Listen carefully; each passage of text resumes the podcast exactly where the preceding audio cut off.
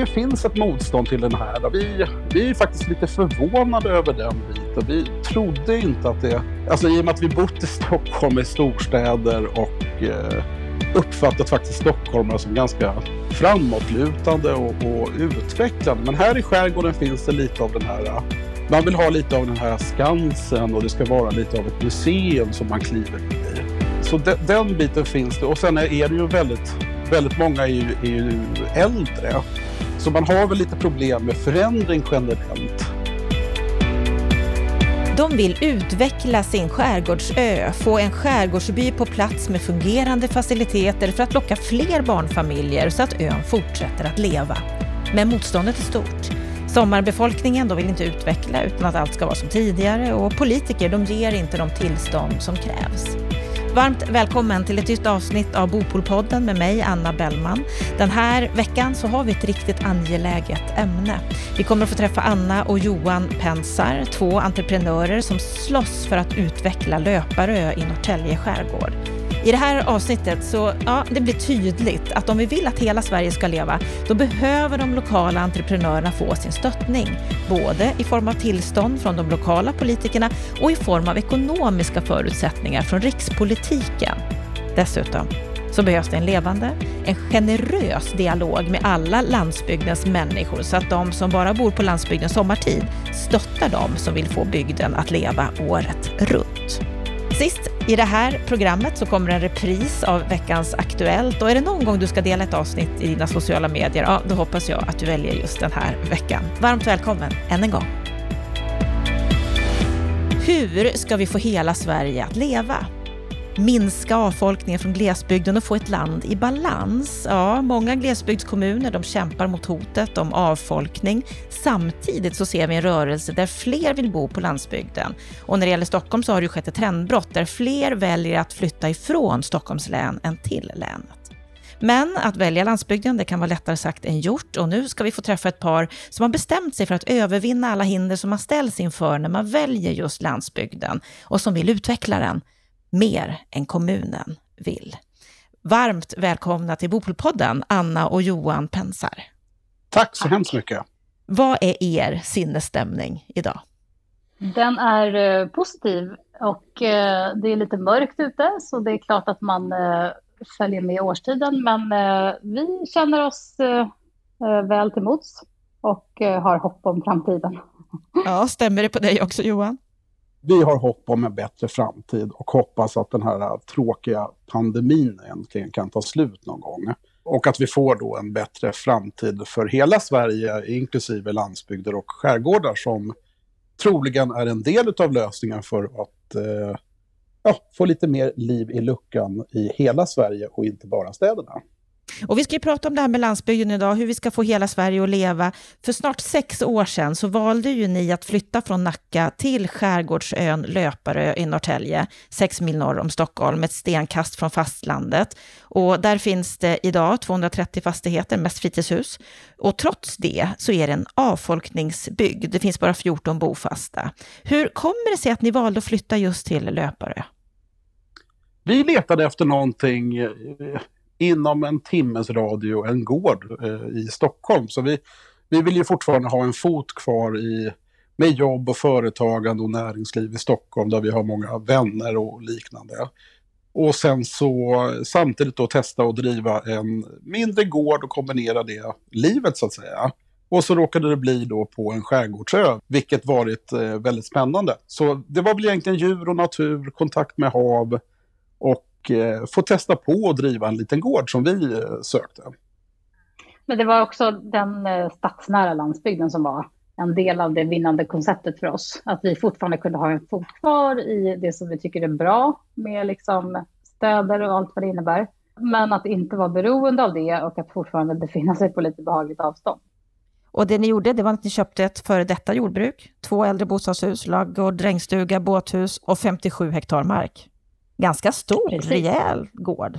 Ja, men den är ganska fullskalig. Den är liksom eh, designad för eh, ett eh, ordentligt jordbruk som man skulle kunna överleva på. Det, liksom, det finns plats för lite kor, lite djur, lite hästar. Det, det är liksom en väldigt bra skala för en familj, skulle jag säga. Och ni har skaffat djur? Ja, massor. Ja. Det är höns och vaktlar och gutefår. Och nu senast var det två nordsvenskar som är då två gamla brukshästar kan man väl säga. Som vi köpte på Instagram. är det sant? Jajamensan. Nej, men det, vi har gått och drömt om, vi har en massa drömmar som vi vill uppfylla. Och en sån dröm var, vi vill ha två stycken nordsvenskar, två parhästar som man kan rida jättemycket med, som är liksom ett fint inslag på gården och som man kan göra lite ro roliga jordbruksinsatser med. Och så har vi tänkt att det ligger tio år bort. Och sen så skrev jag det här på vårt Instagramkonto, Norrgården löpare. Och eh, då plötsligt fick jag ett eh, mess ifrån en eh, jättehärlig kille som vi nu är god vän med, som behövde ett nytt hem för två jättefina nordsvenskar. Så då slog vi till. Lite tidigare än planerat. Ja, det kan gå fort. ja. och, och det här med drömmar tycker jag är så intressant. Anna, du är ju uppvuxen i en villa i Rimbo, Åkersberga. Johan, du är uppvuxen i ett radhus i Sollentuna. Har ni alltid drömt om det här livet på landet? Nej, det har vi väl egentligen inte gjort. Men jag tror jag har tagit del av mycket av den här typen av liksom miljö delvis genom att jag har gått i, i skolan ute ute på landet och har haft sommar, sommarhus i Finland där vi tillbringade liksom långa somrar. Vi åkte aldrig utomlands. Så. Det känns som ett naturligt steg samtidigt som det känns som någonting som vi inte riktigt fick uppleva fullt ut när man var, när man var yngre. För det var liksom alltid lite sådär på sidan av. Mm. Vad var det som lockade för dig? Ja, alltså det var nog faktiskt dels liksom egna marker och ha ganska mycket liksom space runt omkring sig, att vara nära vatten, att eh, kunna ha möjligheten att skaffa djur. Ingen av oss trodde att vi skulle skaffa så många djur så snabbt, men det har varit fullt naturligt att göra det. Till och med två hästar som kan kännas lite, det låter säkert övermäktigt med tanke på att vi jobbar kanske mer än heltid med andra saker också. Både inne i stan och ibland internationellt och liksom även härifrån gården nu. Så, så funkar det. Alltså vi, vi får ihop det och den här kombinationen som vi någonstans har liksom, tror jag, formulerat tillsammans som en dröm, den fungerar. Ja, för det har ju skrivits en hel del om er, många artiklar om ert annorlunda val, att det krävs en hel del för att bo på en ö, att pendla till jobb. Mm. Är tanken på sikt att ni ska bli livegna, eller vill ni ha kvar era heltidsjobb och ändå få det att Alltså så här, jag tycker inte att eh, varken jag eller Johan ser det nog som att någonting behöver vara skrivet i sten. Livet här ute möjliggör ju verkligen att man kanske liksom, ja, de första två åren så var jag gravid och vi födde två barn. Sen kom det två år där vi frilansade ganska mycket. Sen har det kommit två år till där jag varit väldigt kontorsbunden och nu jobbar med ett konsultuppdrag för ett jättestort och roligt varumärke på, på heltid. Och eh, vem vet, om tre, fem år så kanske jag eh, startar ett bageri här och liksom kör odling på heltid och ännu mer djur. Och sen så efter det så kanske det går fem år och så kanske man är på ett kontor igen. Så att så kan ju liksom livet se ut, tror vi. Och vi testar ju det hela tiden. Och det, det finns ingenting som säger att man behöver liksom gå på en bana i 15-20 år. Och det ni vill göra i alla fall, det är ju det här att utveckla löpare skärgårdsby. Berätta Johan, vad är det? Det här har vuxit fram då under flera år i och med att det varit en del trassel med att bo här på Vischan eller på en holme.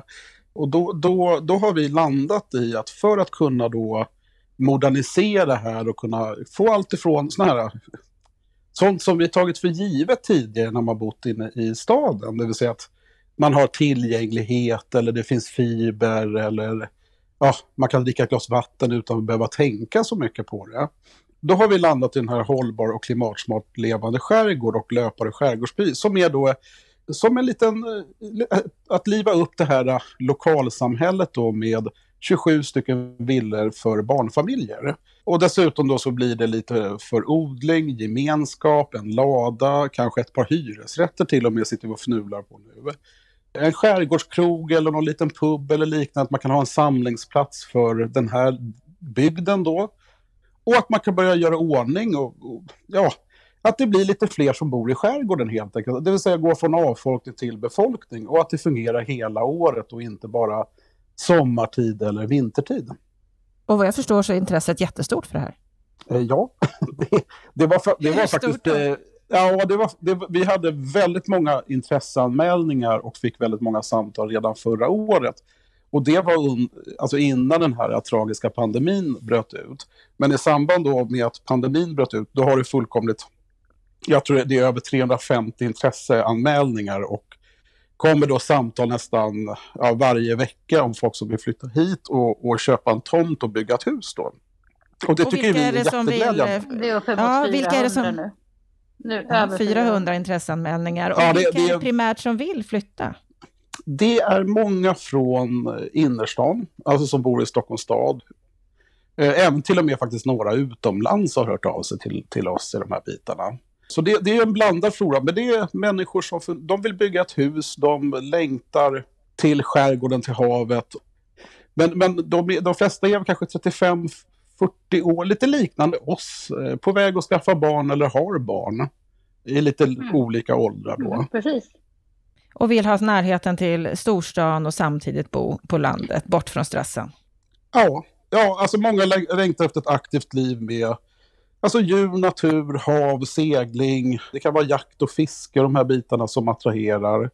Och, och som, som då, ja, och sen så får kunna bygga ett eget hem och ett eget hus. Och där man har då lite mera frihet och eh, ja, men lite mera space eller lite mer att röra sig. Och det är ju jätteglädjande att det finns så pass många ändå som både vill liksom bygga ett eget hus, vilket är en stor bit, och också välja då att flytta hit. Och de märker ju att det fungerar ju bra att jobba på distans och jobba hemifrån. Och samtidigt så är de ju nyfikna över det här med alltså kontorsarbetsplatser då i, i den här skärgårdskrogen eller i Lada eller liknande som är att man får den här variationen och sen har de såklart mycket frågor om skolor och förskolor och eh, ja, reseavstånd och liknande. Det? Går det att lösa den biten? Ja, det går ju alldeles utmärkt att lösa de bitarna. Vi fick ju till en sån här vinterbro som det också var, det var lokalt väldigt mycket motstånd mot den det är 34 meter flytbrygga då, så man kan promenera. Tidigare så gick vi över isen och det var ju inte så... Det var ingen höjdare om jag säger så. Eh, det var faktiskt eh, lite nära att vi höll på att drunkna ett par gånger, så det var inget kul alls. Men, men nu har vi fått till den, så det är ett steg i rätt riktning och vi ser ju med stor förhoppning att kunna göra kanske en vägfärja eller liknande, eller till och med att det blir en, en bro då över, över tid, så att man kan åka med kanske elbil eller liknande. Så vi planerar ju mycket för att det här ska bli hållbart och smarta lösningar som ligger då, alltså så att vi är framtidssäkrade. Det märker vi också att vi får en väldigt god respons för. Men vad jag förstår så är det inte raka vägen till att ni ska få genomföra den här nya skärgårdsbyn, utan bland annat så ställer avloppsfrågan till det. I mars i år så avslogs er ansökan här. Ja, det var ju, vi har ju alltså haft ungefär, äh, vad är det nu, kanske 250 besök av politiker då, lokalt och regionalt och nationellt. Mm. För att göra en bred förankring. Och där var det ju väldigt positiva tongångar för alla som har varit här. Till och med har vi fått yttranden då som har varit väldigt positiva att det här skulle bli bra och många vill ha en levande skärgård. Sen är det som så att många av de här fritidshusen som numera, det är inte ett litet torp utan Många har ju tagit med sig bekvämligheter från, från det man är van vid. Det vill säga man har installerat dusch och vattentoalett och diskmaskin och tvättmaskin. Men tyvärr har man då inte uppdaterat sitt avlopp. Och det, det är beklagligt med den problematiken för det, det påverkar ju närmiljön då och Östersjön. Det vill säga att det, det blir övergödning och sådana här bitar. Så det, det är väl någonting som kanske vore bra att ta tag i generellt. Men de bitarna har vi nu hittat lösningar på, det vill säga eh, jättefiffiga reningsverk. Vi har hittat en suverän avsaltningslösning som gör då att man kan ta upp vatten från Östersjön och så renar man det och kan dricka det.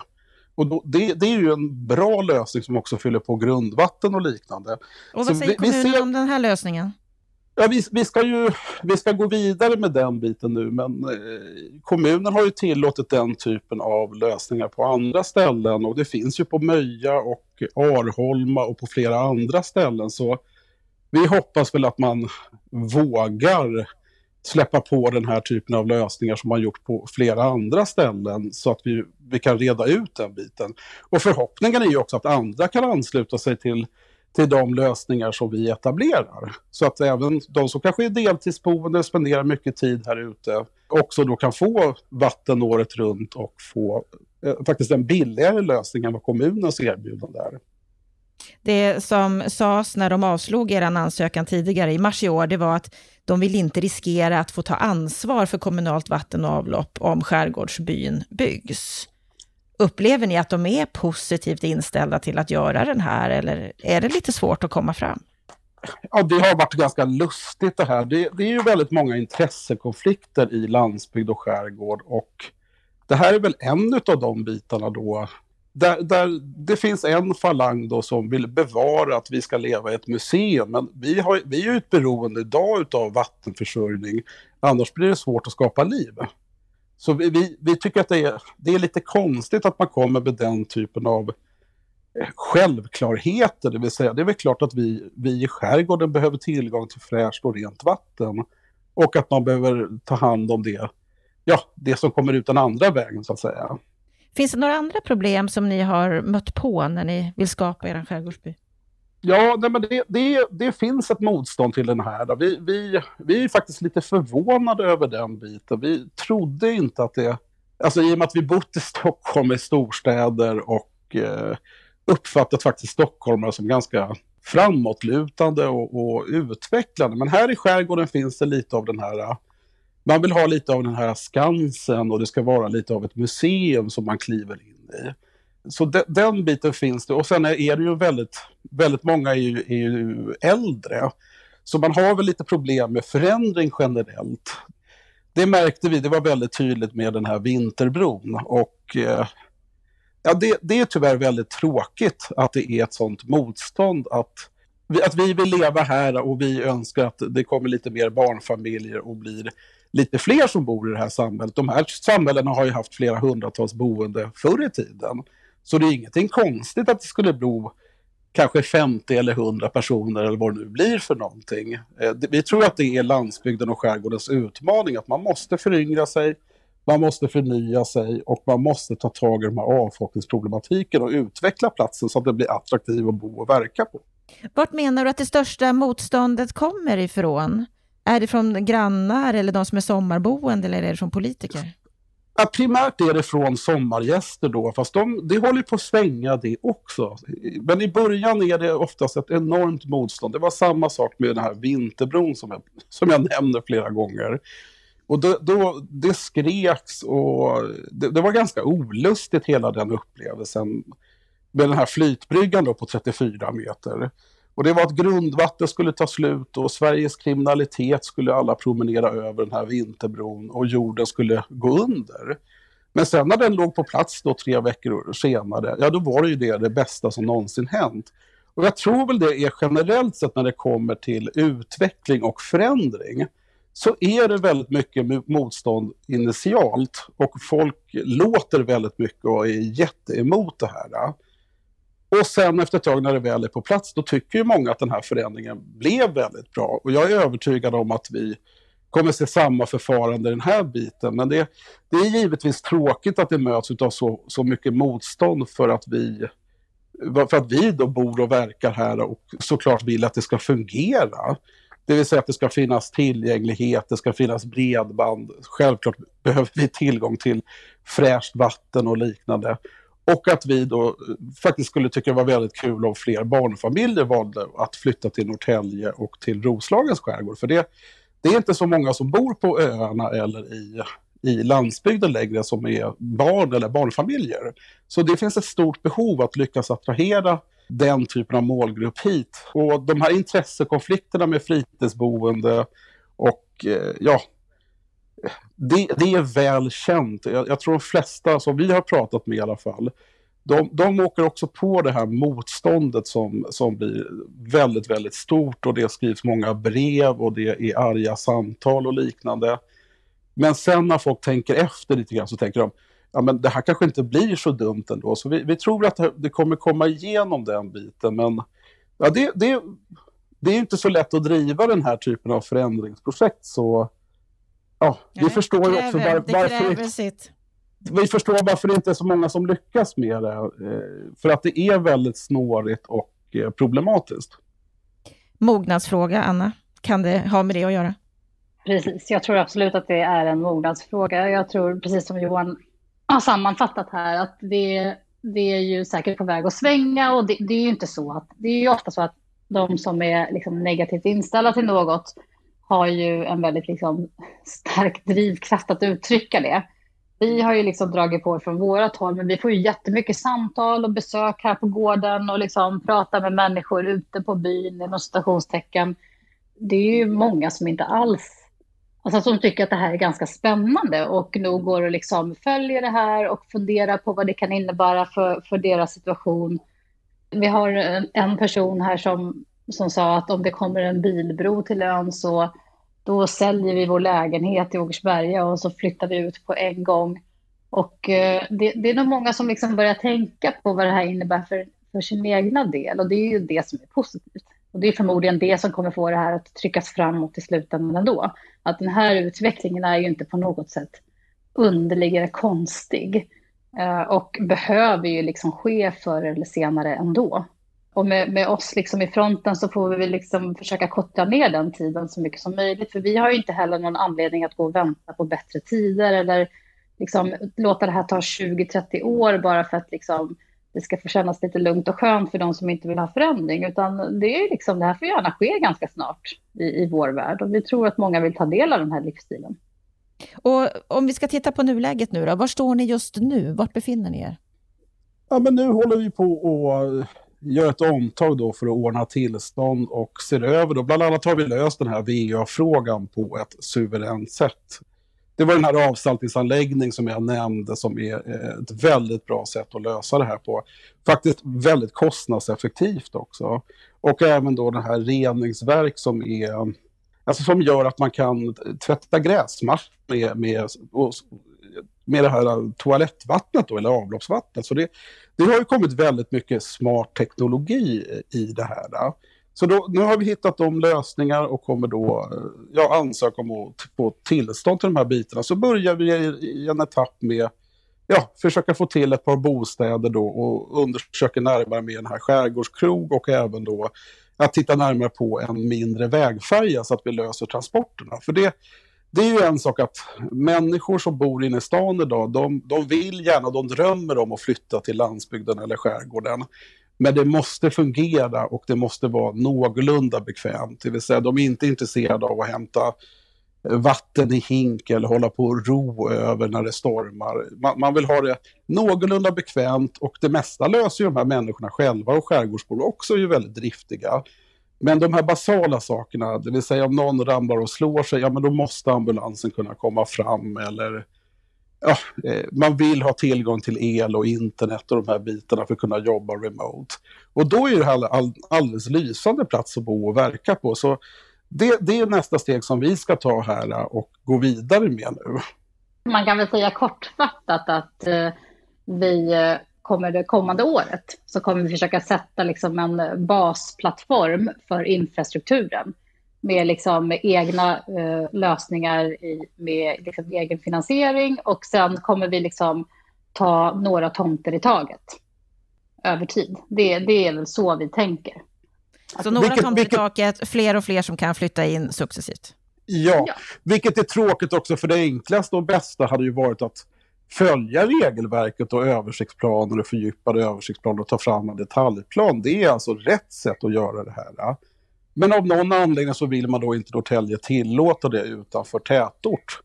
Vilket är, är, det finns ju ett jättebehov här att samhällsplanera och reda ut de här bitarna med vägar eller kollektivtrafik eller fiber och varför och vill man inte det tror du? Vad tror du är anledningen till det? Jag tror det är mycket rädsla, man är ovan och det kanske finns en okunskap. Man är van att bygga lägenheter och har vi då ett par liksom, ja, ett par byggfirmor som man då konsekvent arbetar med. Och så gör man det då i tätorten. Men vi tror ju att Roslagen och Norrtäljes stora attraktionskraft, det är ju skärgården och landsbygden. Så som vi ser på det. Men det kanske är för att vi inte är födda här och har flyttat hit. Men det vi kan se, det, kan, det är ju att det finns många platser i vårt land där man vill utveckla landsbygd. Bland annat så har vi en artikel i Expressen från häromdagen om Krokom i Jämtland utanför Östersund, där de har slitit med nybyggnationer i över 13 år, där de har en detaljplan som antogs 2007, men först nu är i slutskedet av tomtförsäljningen, där de har försökt få igång tomtförsäljningen, men få privatpersoner kan köpa, bland annat för att det är svårt att få lån av banken i ett område som just är avfolkningsbygd, där marknadsvärdet anses inte alls kunna motsvara kostnaden för bygget. Kan ni förstå att det är svårt att utveckla och få det här att, att lira och funka? Det, det finns för många utmaningar och för mycket paragrafer och för mycket hinder på vägen.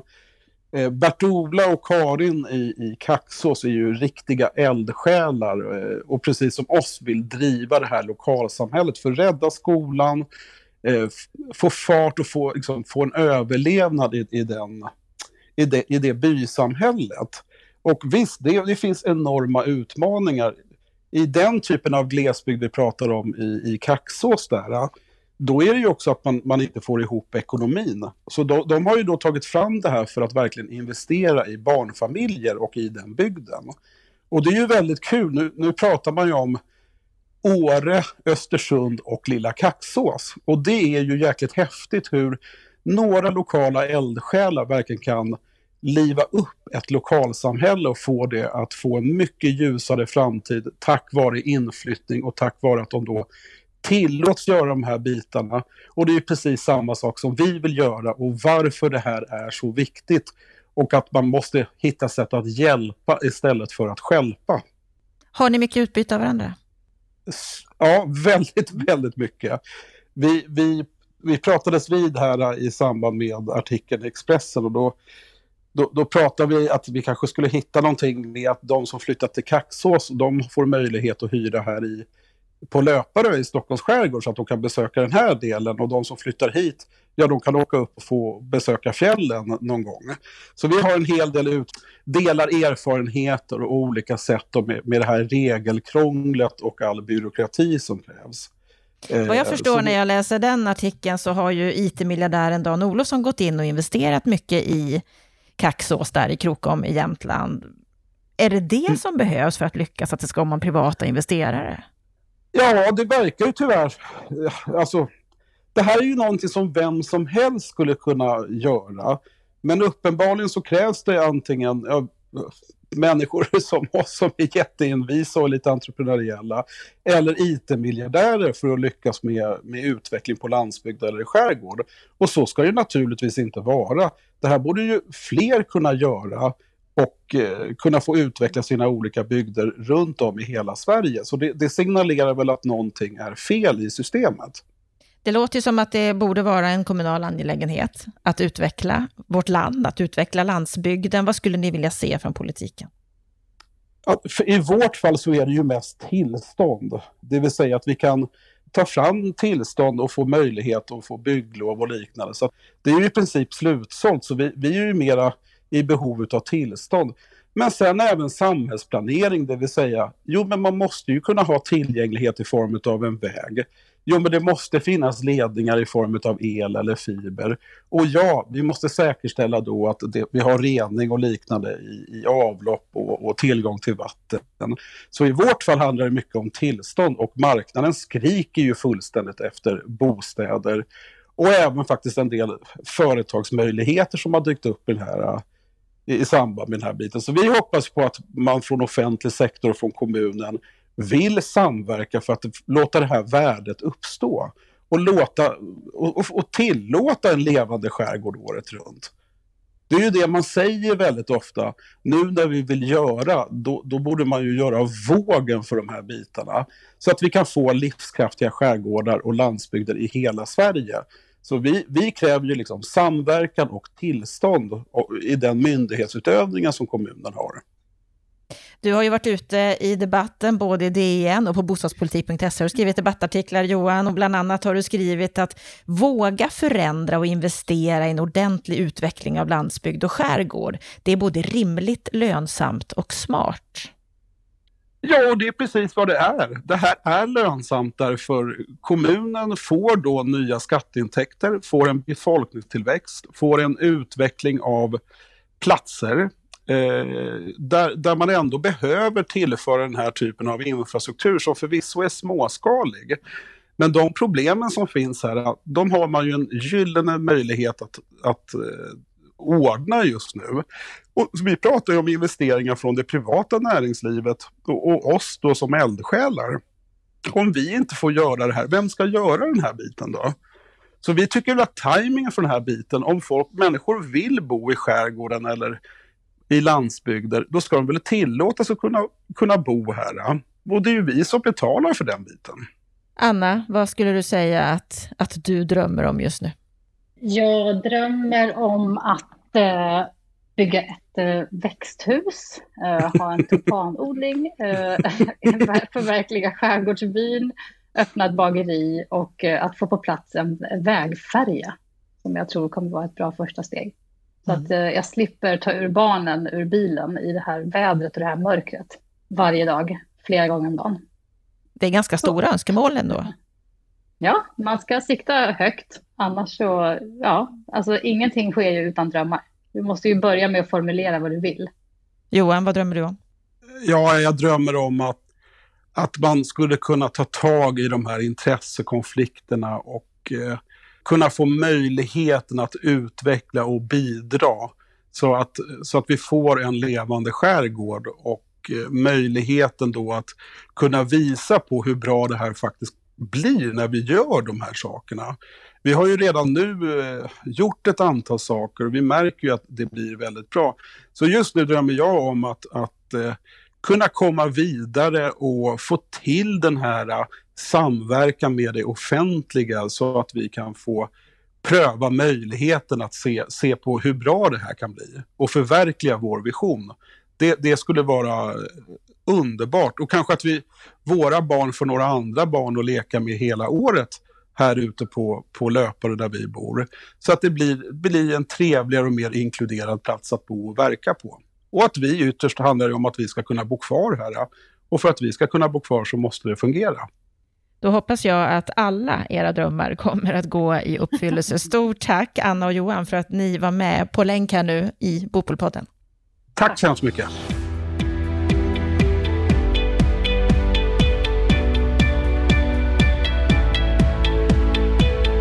Var tredje person vill bo i ett eget hus på landsbygden enligt en SIFO-undersökning, men det är ju långt ifrån alla som vill bo på landet som gör det idag. Uppemot 50 procent fler vill bo på landsbygden jämfört med hur många det är som bor där. Nu har vi hört samtalet med Anna och Johan Pensar, som ju är två som har flyttat till landsbygden, till skärgården. Och med mig nu på länk så har jag den före detta sekreteraren i glesbygdsdelegationen, slutet på 80-talet, och upphovsman till begreppet och slogan Hela Sverige ska leva, Lennart Weiss. Yes, så är det. Du, vad säger du Lennart om, om det här samtalet med Anna och Johan? Jo, men det är lite kul med ett sånt här samtal. Vi brukar ju mest ha experter, tyckare, politiker, proffs eh, som, med oss i våra samtal. Nu har vi två vanliga eh, människor, höll jag på att säga, entreprenörer som inte liksom finns i, i, i någon typ av administrativt eller politiskt system. Och det blir ett, liksom lite, lite, ett litet annat tilltal, ett litet annat samtal och det blir en väldigt konkret bild av den verklighet som de upplever och det är väldigt sympatiskt att lyssna på dem. Och, och, och så faktiskt en liten delvis annan problemanalys också, som du kanske noterade. Och vad menar du är den andra problemanalysen än vad vi brukar få? Vi brukar normalt sett i sådana här situationer ställa människors verklighetsbild mot politiken som inte förmår, eller, eller, eller, eller systemet så att säga. Va? Här, den problematiken finns ju här också med tillståndsfrågor av olika slag, men som du hörde så beskriver de ju också ett Mm, ett problem med ett lokalt motstånd. Alltså det finns en dimension som rör fastboendes intressen mot sommargäster, eh, sådana som vill utveckling kontra de som vill bevara. Eh, jag tror att Johan använde uttrycket de som vill se skärgården och ön som ett museum, eh, som ett sorts Skansen. Alltså utvecklingsinriktade mot mer konservativa. Och det, det, det, där är en konfliktdimension som jag upplevde också när jag var sekreterare i glesbygdsdelegationen. De här frågorna är inte så entydiga som man kan tro. Däremot så är det ju väldigt viktigt det du säger inledningsvis, att det finns ett väldigt stort intresse eh, att bo på landsorten, framförallt den storstadsnära landsbygden. Det vill säga väldigt många människor som vill kunna fortsätta att arbeta i den pulserade, pulserande storstaden, men kunna bo med lite distans och den typen av liv som det möjliggör, liksom nära naturen, vattnet, avskildhet, lugnet. Det är, det är en intressant eh, kombo som många söker. Ja, och Anna och Johan är ju två sådana. De har ju sina heltidsarbeten i storstan i Stockholm, men, men har valt att bo här då på ön i Norrtälje skärgård. Är du förvånad över att det är så svårt för dem att bygga den här skärgårdsbyn som de vill göra? Nej, det är jag inte. Nu har jag aldrig varit på Löparö, eh, men jag, jag tog ju upp eh, mitt sjökort och zoomade in var det där ligger. Det där ligger ju i en, eh, nära en farled som jag passerar uppåt norra skärgården då och då, så jag ska försöka titta till Löparö vid, tillfälle, vid något tillfälle när jag åker uppåt där. Men det är klart att det är den där typen av ö som ju med all sannolikhet levde, på den, levde upp på den tiden vi hade ett skärgårdsjordbruk och så har ju det så att säga eh, tonat bort och, och det bor bara 14 bofasta kvar. Det gör att det finns egentligen ingen riktig lokal infrastruktur kvar. Eh, utan de vill ju skapa den och på ett väldigt spännande sätt. Det är klart som sjutton att det, det, skulle kunna finnas förutsättningar för, för de här villorna som de beskriver och runt det bygga liksom ett lokalt skärgårdssamhälle med pub, med eh, krog eh, och så vidare. Va? Eh, och några hyresrätter. En jättespännande idé som man verkligen unnar all framgång. Och då är det intressant att höra dels spänningsförhållandet mot andra lokala eh, boende som jag i och för sig uppfattar att de börjar få med sig, men också en lokalpolitik som inte riktigt förstår det här intresset, utan de vill ju investera där det redan finns VA, el och annat, för det, det blir billigare. Liksom. Är det det som det handlar om? Att det är billigare att utveckla på andra ställen? Ja, det skulle jag säga. Plus att det finns ett planeringsideal som Stefan Attefall och även Ulf Perbo brukar påpeka då och då. Det finns någon sorts föreställning hos många samhällsplanerare att vi av miljöskäl till varje pris ska bo urbant och tätt. Men jag tycker att eh, Johan och Anna visar att man kan mycket väl presentera ett alternativ mot det där. Jag menar, det finns ju idag lokala lösningar, småskaliga lösningar för avsaltning, avlopp, lokala kretslopp och det är ju väldigt svårt att, att, kunna resa, tycker jag, hållbarhetsargument mot ett sånt här perspektiv. Tvärtom skulle jag säga. Det finns ju väldigt mycket att tjäna på det. Men, men då finns de här spänningsförhållandena om avskildhet kontra eh, att bygga en bro och då finns det de som är rädda för att det kan dra till sig människor och klientel som man inte önskar, vilket ju naturligtvis är en, eh, är en helt eh, ogrundad risk. Så att jag hoppas att de står på sig, att de odlar sitt samarbete med folket i Kaxås och på andra ställen i Sverige där man har visat att, att man kan åstadkomma sådana här projekt med stor framgång. Och jag tror dessutom att, eh, att de skulle få en kommersiell framgång med det som de ju är värda efter allt det slit de har lagt ner. Ja, om vi då ska titta på Kaxås, vi nämnde ju det, det ligger ju i, i Krokoms kommun i Jämtlands län där IT-miljardären Dan Olofsson har gått in och investerat. Mm. Är, är det det som krävs, att det finns privata investerare som på något sätt tar kommunens roll för att landsbygden ska utvecklas? Ja, det är bra att du, du lyfter den frågan, för du, du lyfter ju fram finansierings och tillståndsfrågor som två nyckelfrågor. Alltså på tillståndstemat så har vi ju dels planprocesser som är väldigt långa och bökiga. Eh, vi har för andra eh, strandskyddet som man ju bör lyfta i det här sammanhanget. Jag tillhör ju de som länge har menat att strandskyddet tolkas alldeles för strikt i våra glesbygder och landsbygder, speciellt när vi pratar om eh, egentligen all geografi norr om Dalälven. Men det gäller ju delvis även skärgårdarna, för alla skärgårdar ser ju liksom inte ut som Sandhamn, va? utan det finns ju också relativt små öar där man skulle kunna släppa fram etableringar om det liksom handlar om människor som, som vill vara fastboende. Men finansieringen är ett jäkla problem därför att det är precis som du säger, att bygga eh, till och med i, i eh, Roslagen kan ibland vara ett problem helt enkelt därför att eh, eh, byggkostnaden överträffar så att säga värderingen utav fastigheten i samma stund som, som bygget är klart. Nu tror jag inte det problemet är lika stort i Roslagen, men i den mån det finns så visar det att den, att den här typen av lösningar som ju har varit etablerade länge i Norge med landsbygdlån. Det är den typen av lösningar vi behöver här också. Jag skulle också vilja se att staten eh, hade tydligare eh, uppdrag att sörja för fungerande finansiella marknader i glesbygden och landsbygden, för det är en nyckelfråga. Jag menar så här att staten borde kunna vara beredd att kliva in och ta en viss andel av risken så länge människor kan visa att de har förvärvsinkomster som gör att de kan betala räntor och amorteringar. Mm, men det gör de inte idag. Nej, det gör de inte idag, utan vi har ju en väldigt eh, svag lands och glesbygdspolitik i Sverige. Och jag skulle dessutom säga att den saknar liksom en genomtänkt strategi. Jag, du, vet, du, jag så, du såg att jag skrev en ledare förra veckan om nedläggningen av landsbygdsskolor på många ställen runt om i Sverige.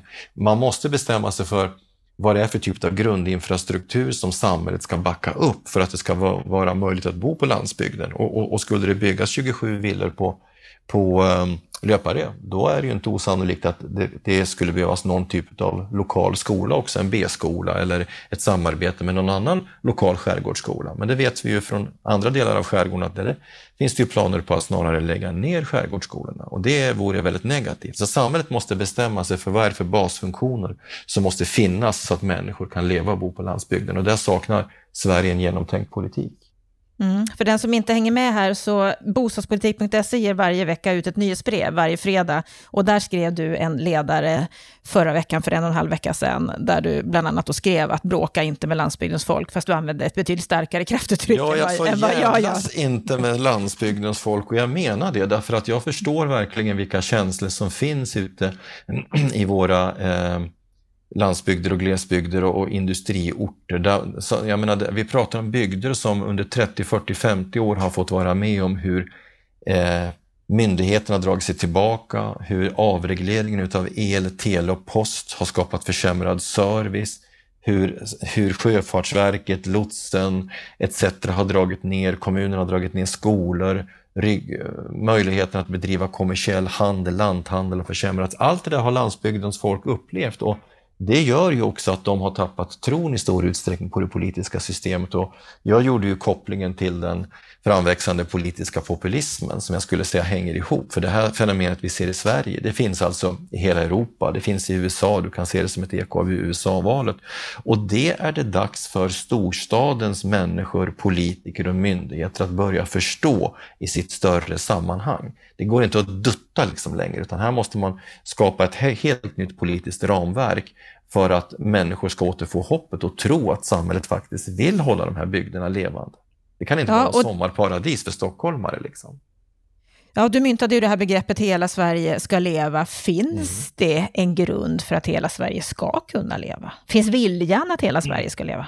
Inte i, inte i den etablerade politiken. Det finns ingen riktig nationell politik för en sån målsättning och den backas inte upp på kommunal nivå heller i någon större utsträckning. Men jag håller just nu på att skriva en text för Aftonbladet som ska följa upp min ledare i, eh, på bostadspolitik.se där jag kommer att lyfta fram Smedjebacken som ett exempel på en kommun som har förstått det där, där man med medveten politik håller liv i landsbygdsskolorna och där kommunalrådet mycket metodiskt, systematiskt se till att vara ute i byarna runt omkring Smedjebacken för att hålla dialogen med människor.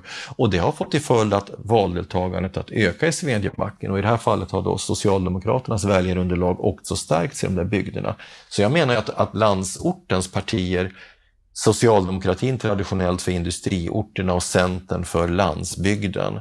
Eh, delvis Moderaterna som har haft ett, fått haft ett växande stöd, i varje fall under ett par decennier, det är på tillbakagång igen. De har mycket att lära av det där. Så att jag menar att, att både för de politiska partierna finns det en del att tjäna på att tänka igenom de här frågorna. Men vill man att hela Sverige ska leva, och det menar jag är nödvändigt för ett sådant stort land, långt land, avlångt land, glest befolkat land som Sverige, det är en politisk nödvändighet och då måste man tycker jag, lära utav Norge som ju bedriver en mycket, mycket mer aktiv och mycket framgångsrik lands och glesbygdspolitik.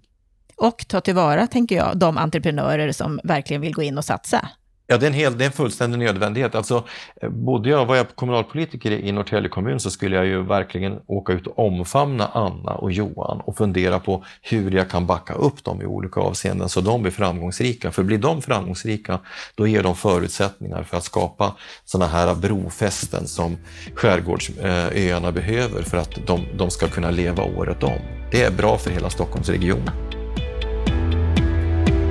Ja, det är viktigt att de lokala entreprenörerna får sin stöttning för att fortsätta driva utvecklingen av landsbygden så att hela Sverige verkligen kan leva.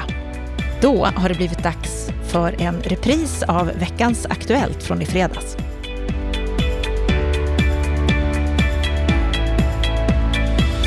I veckans Aktuellt ska vi börja med ett seminarium i tisdags som Stockholms handelskammare höll, som handlade om hur ska ekonomin kunna omstarta på riktigt när bostadsmarknaden haltar så svårt. Det var flera personer med under det här seminariet, bland annat Thedéen som bland annat höll med om att bostadsmarknaden inte fungerar. Han menar att många unga lånar till bostad, att det är en högre andel nu än för fem år sedan och då menar han att om det var negativa effekter av kreditrestriktionerna så skulle statistiken inte se ut på det sättet. Han menar att fakta motsäger det många kritiker till Finansinspektionen säger och att de flesta svenskar är för amorteringskrav. Och du, Lennart Weiss, du var ju med på samma seminarium och du håller ju inte alls med honom i det här. Nej, till att börja med så skulle jag verkligen vilja uppmana lyssnarna att eh, gå in på Handelskammarens hemsida och eh, ta del av det här seminariet. Det är ett webbinarium på en timme. Och skälet till att, det, det, eh, till att göra det, det är att det är ett sällsynt tillfälle då man får höra Thedéen live prata om de här sakerna, men också bli kommenterad. För som i varje fall Bostadspolitiks eh, lyssnare eh, vet så, så, är det ju väldigt svårt att få generaldirektören för Finansinspektionen att ställa upp. Han vägrar konsekvent att komma till Bopolpodden han vägrar konsekvent att komma till seminarier där han hamnar i debatt och blir ifrågasatt. Han vill helst prata själv, oemotsagd och sen kunna lämna podiet. Men nu fick vi i varje fall en chans att kommentera. Eh, och då blir det ju faktiskt intressant. Därför att eh, det man ju kan konstatera det är att man, när man lyssnar på Thedéen så gör han sig ju skyldig till eh, vad ska vi säga, till, till, till självmotsägelser i den högre skolan. Därför att å ena sidan så säger ju Thedéen så här, att eh, de åtgärder som man har infört, de har fått helt avsedd effekt. Det har dämpat priserna, det gör att eh, människor eh, söker sig till mindre bostäder, skuldsättningen har dämpats. Det är liksom den ena argumentationen. Och den andra argumentationen är att de här åtgärderna som har införts, de har absolut inte drabbat de grupper som kritikerna lyfter fram i debatten. Alltså ungdomar, förstagångsköpare, familjebildare, de som vill flytta till de pulserande storstäderna för att ta del av den moderna tjänsteindustrins jobb. Ingen drabbas. Den logiken är ju helt obegriplig. Å ena sidan så är alltså åtgärderna framgångsrika och fått avsett effekt. Å andra sidan är det ingen som drabbas. Ingen kan ju ta ett sån, en sån argumentation på allvar. Om vi sen tar det, det, det du flikar in, att eh, Tidén Thedéen menar att kritikerna har svårt med faktaargumentationen så fick jag ju chansen att ta replik på det i ett par avseenden. Därför att Eh, det här, det här påståendet att ung, yngre inte drabbas, det här påståendet att det är lika många ungdomar som köper idag som förr, det motsägs ju utav Finansinspektionens egna analyser. Han skrev alltså precis så som du refererar på DN Debatt hösten 19. Bara ett par, tre dagar senare så tog jag del av den rapporten han stödjer sig på. Den heter FI Analys 19 november 2019. Och där står det svart på vitt på sidan 12 att i Stockholmsregionen så är det 33 procent färre i gruppen 18 till 30 år som kan efterfråga en bostad 2018 jämfört med 2012 och på riket är det 15 procent. Så du menar att han använder sina egna faktaunderlag på ett felaktigt sätt? Ja, men det är ju helt konsekvent på det sättet. När man läser Finansinspektionens väl genomförda bolånerapporter eller stabilitetsanalyser så kan man se, kan man se att oavsett vilken parameter som hans experter granskar, om det är hushållens belåningsgrad, om det är tillgångar i förhållande till säkerheter, om det är hushållens återbetalningsförmåga, om det är fördelningen av hushållens bolån mellan olika segment, om det är lån i förhållande till antalet ägda bostäder i Sverige jämfört med andra länder, eller om det handlar om Eh, analysen av hushållens motståndskraft eller bankernas motståndskraft eller företagens motståndskraft så säger FIs egna experter för varje rapport som skrivs att motståndskraften har ökat, riskerna har minskat. Det finns bara en person som har en annan uppfattning och det är han som är generaldirektör som skriver sammanfattningen. som sitter i sin intellektuella bunker och mekaniskt upprepar samma påståenden som blir mer och mer felaktiga för varje gång. Och en sak till måste jag få säga. När han till exempel för resonemanget om att det är priserna som tränger undan ungdomar från bostadsmarknaden och inte kreditrestriktioner, så har han ju blivit motbevisad utav Lars E.O. Svensson som en nationalekonomisk forskningsbaserad vetenskaplig analys visar att detta påstående är felaktigt.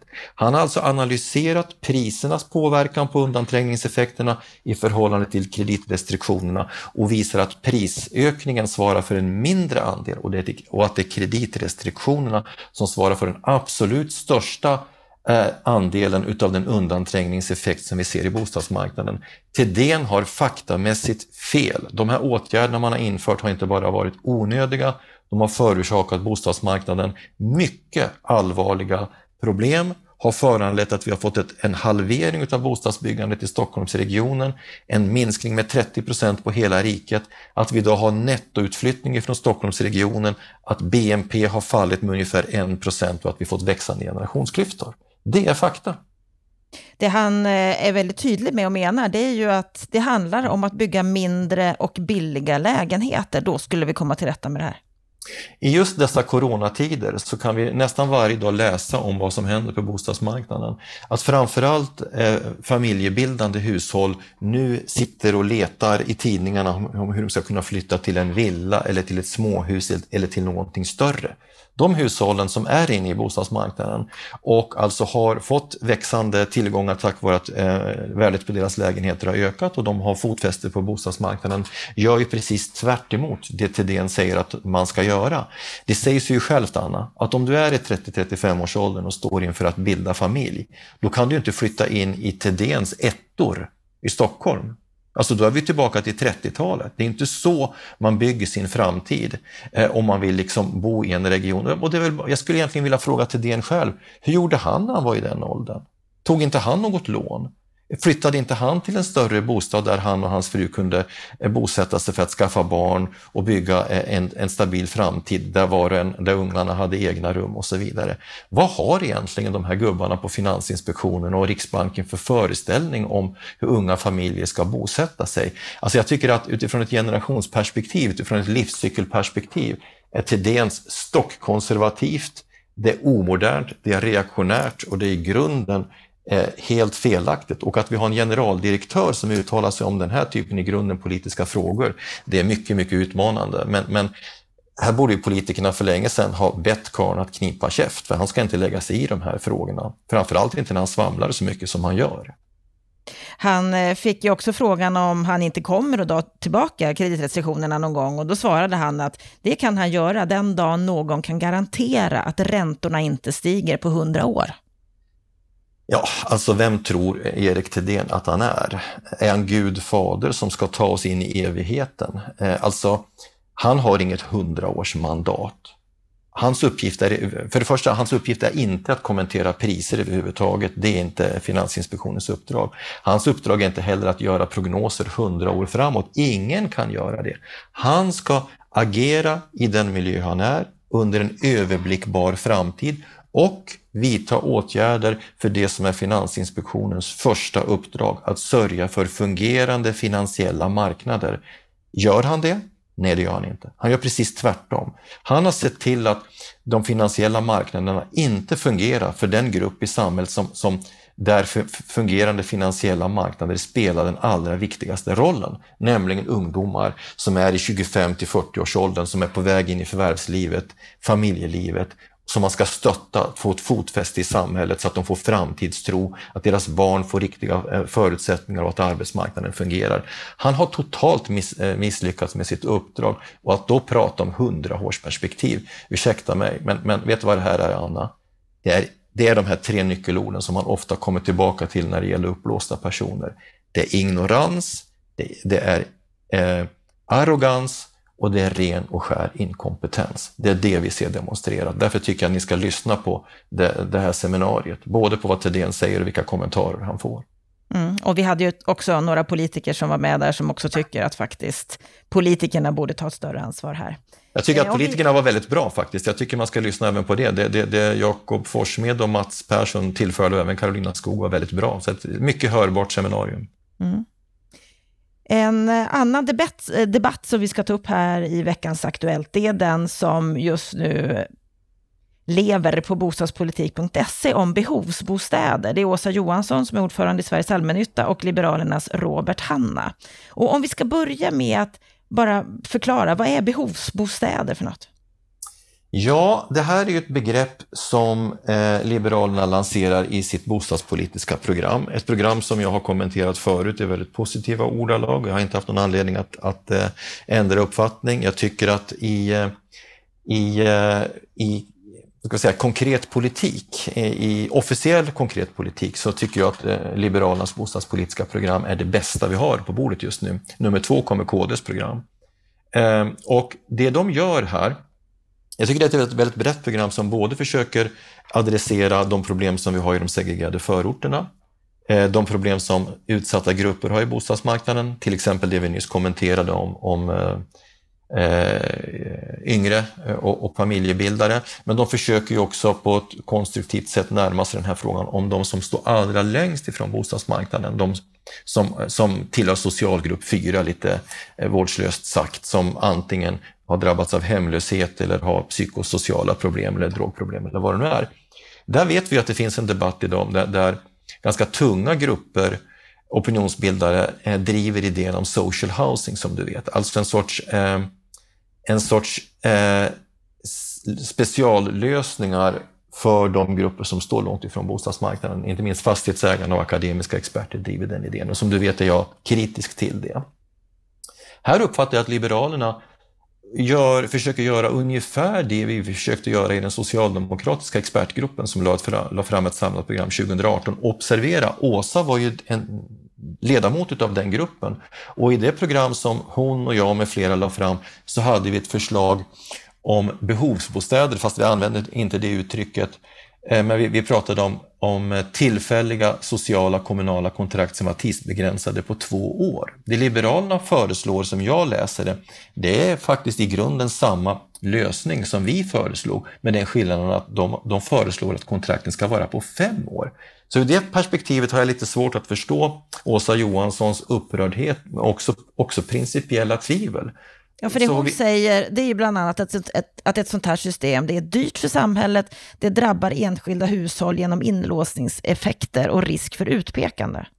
Nej, jag tycker att hon har fel där, därför att eh, tillfälliga sociala kommunala kontrakt, oavsett om de är på två eller fem år, så har de samma funktion. Om de sprängs in i beståndet så, så, har de inte någon stigmatiserande, utpekande effekt på det sättet som eh, det andra alternativet, det vill säga social housing, där man bygger liksom, eh, hela kvarter eller till, kanske till och med bostadsområden med, med sådana här bostäder skulle få.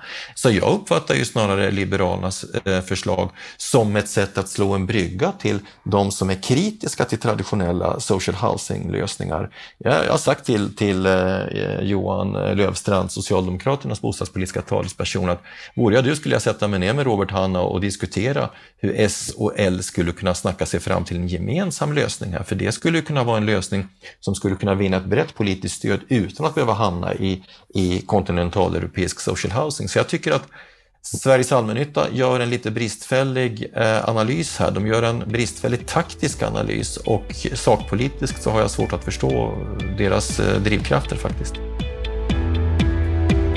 Då har vi hört reprisen av veckans Aktuellt och vi har också hört det här spännande samtalet med Anna och Erik Pensar om hur de strävar och kämpar för att få sin skärgårdsö, Löparö, att verkligen leva och vad som krävs för att vi ska få hela Sverige att leva. Nästa vecka då fortsätter vi vår serie om hyressättningssystemet. Då ska vi träffa Hyresgästföreningen. Med det så önskar jag dig en riktigt, riktigt härlig vecka.